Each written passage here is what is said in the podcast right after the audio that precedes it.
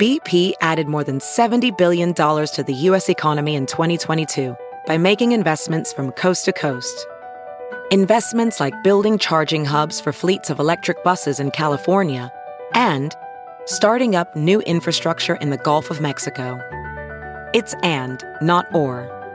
See what doing both means for energy nationwide at bp.com slash investing in America.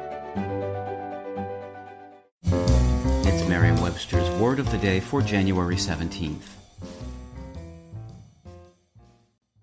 Today's word is farouche, spelled F-A-R-O-U-C-H-E.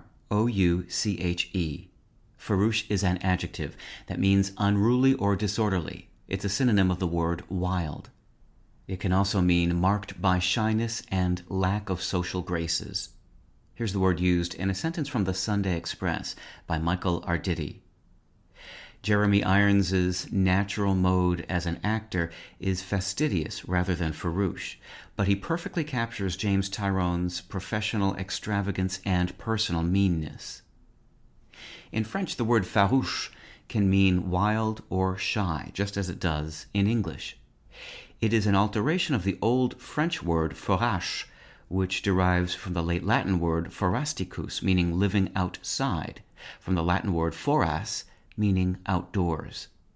In its earliest English uses in the middle of the 18th century, farouche was used to describe someone who was awkward in social situations, perhaps as one who has lived apart from groups of people.